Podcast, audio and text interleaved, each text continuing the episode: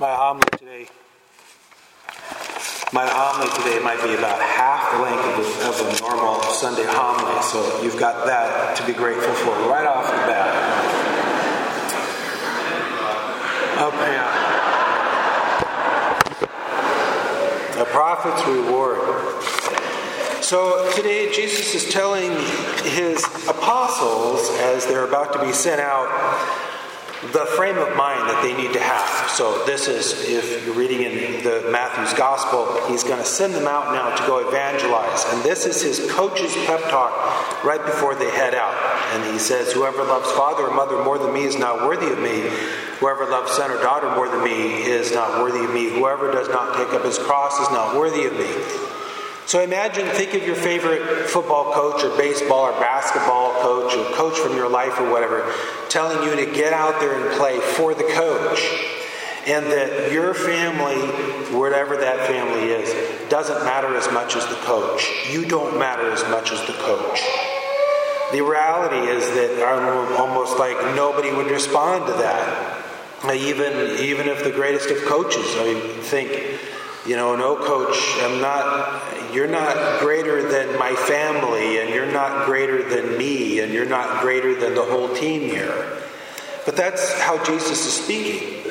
And he's an anomaly in all of human history where he speaks like this and gets away with it. Other people do that, and they would be like David Koresh, a cult leader who burns the house to the ground with everyone in it, or Jim Jones and poisons everybody, sort of thing. But Jesus says it and he gets away with it, and his people actually live it. And it's really, truly astonishing. And the reason why they do is because they perceive that Jesus is the higher value, which is to say, that he's God. And at this point, they're not quite sure that he is God, but they know that he's certainly greater than they are, and that he's greater than anything that they're aware of ever going before them on earth. And he seems, I mean, he's able to raise people from the dead and cure blindness and sickness, and his words are words of everlasting life and truth and life and light. And so this guy is like a super high value for them. Like, I don't, they don't know if he's God or not, but he's a super high value. And then they have to take that value and compare it to their own lives. And this is what's compelling them to go for it. Because this guy, Jesus, represents something to them that might just exceed their own family. Bishop Robert Barron, he's got this, I found this in the Magnificat yesterday. I'm going to read a little bit to you about this, and he speaks on this. Quote, instructing his disciples before sending them on mission, Jesus says, Whoever loves father or mother more than me is not worthy of me, and whoever loves son or daughter more than me is not worthy of me. One might imagine Mohammed saying, Unless you love the revelation in the Quran more than your mother or your father, or the Buddha saying, Unless you reverence the Eightfold Path that I teach more than your own children. But neither of those figures, and I say it to their credit, would insist that his followers love him more than their nearest and dearest. Such a command would be for an ordinary human being the height of arrogance. It would be coherent and sensible if, and only if, the one who issued it were himself the highest good that which surpasses any value in this world. Once we understand who Jesus truly is, then we have a decision to make. If he is in person the supreme value, then we have to give our whole life to him. It's as simple and as deeply challenging as that. That once we realize He is God, the maker of the billions of galaxies and the stars and he has alone possesses the power to bring us to heaven or to cast us into eternal darkness. That He alone can fill us in the darkness of our life. Then we realize He really is the higher value, higher even than my own family, which is unimaginable unless we're talking about God Himself. So, what is it that the apostles gain by going out and placing Jesus first and foremost over their own lives. Over their own lives. What is it they're gaining? Well, the promise of heaven. And that's a real act of faith. I've got to believe that in order to give up so much for something I can't see yet.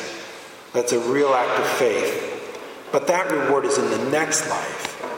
What do they receive in this life? Or do they receive anything in this life? And what they receive in this life is an infusion of the virtues. And those virtues make their own life so much better and the lives of others so much better because of them.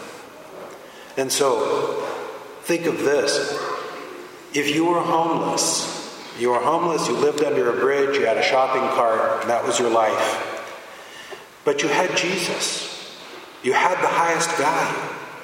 You had the pearl of great price and the Prince of Peace.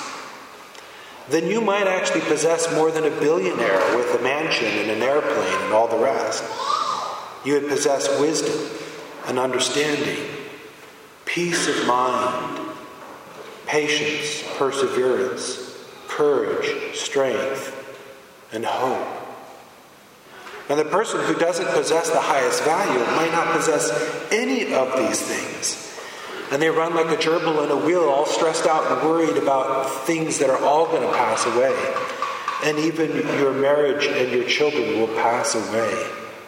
Everything in this world is passing away.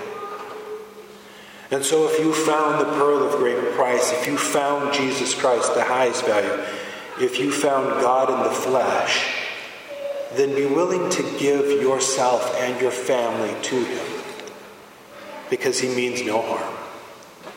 He means only to take us to Himself and to take our loved ones with us. And so, this is a very challenging message to place Jesus first. First over our father and mother, first over our husband or our wife, first over our daughter or our son. First. It's so challenging unless he really is first, unless he really is the highest of all values, unless he really truly can give us more than everything else combined.